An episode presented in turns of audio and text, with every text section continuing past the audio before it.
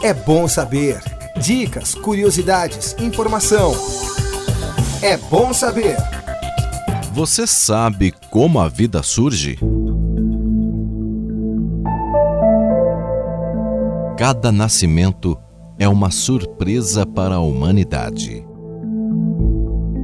Foi com essa frase que o documentário O Começo da Vida de Estela Renner e Ana Lúcia Villela, com direção de Estela Renner, começa.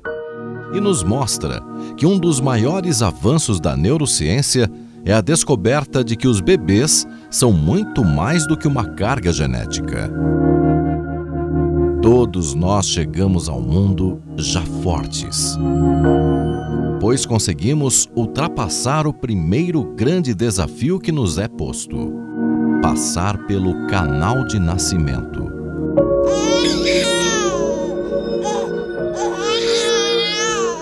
E isso requer muito esforço físico, não só da mãe, mas do recém-nascido.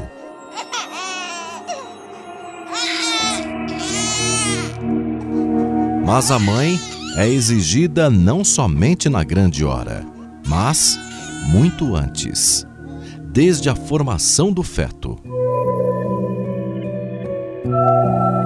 E o acompanhamento médico desde os primeiros passos da nova vida é de extrema importância para a saúde da mãe e do bebê.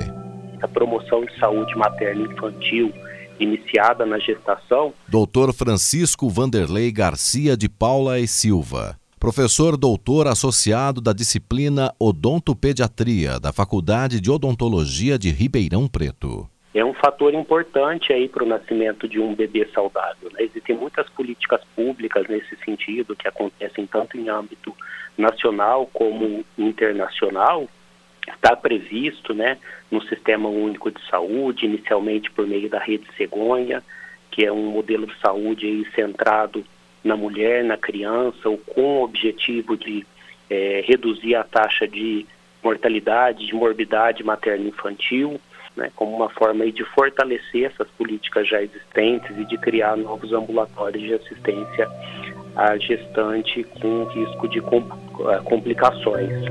A gestação é um momento muito importante e especial na vida da mulher e da família.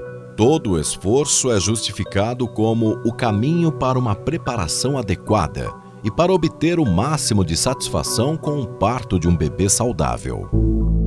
No primeiro trimestre de gravidez, ou entre a sexta e a décima segunda semana de gestação, o embrião já está em pleno desenvolvimento. Ele possui cérebro, espinha e sistema nervoso central simples. Na cabeça, há o esboço dos olhos e ouvidos. Já há a presença de brotos dos braços e das pernas. Nesse momento, o bebê em formação está com 1 centímetro e 0,5 gramas.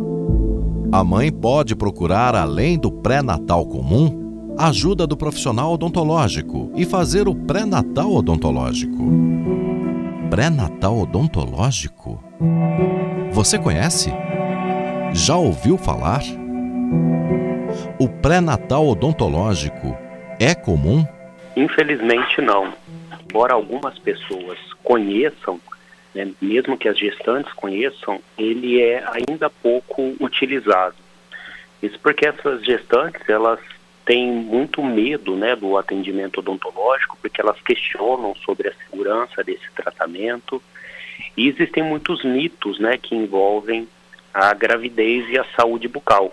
Então, alguns problemas de saúde muitas vezes são considerados é, normais durante a gestação é, pela mulher grávida, embora a gente saiba que existe ali uma patologia é, associada a essas questões de saúde, como um sangramento gengival, por exemplo.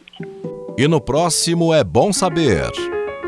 A gestante no Brasil é bem assistida? Se a gente pensar do ponto de vista de serviço público, o Brasil ele é muito bem assistido nesse sentido, né? Tanto é que existem diretrizes para que os uh, profissionais da saúde, o que eles devem fazer, os cirurgiões dentistas devem fazer nesse atendimento da gestante, né? É bom saber. Produção e apresentação: Cido Tavares.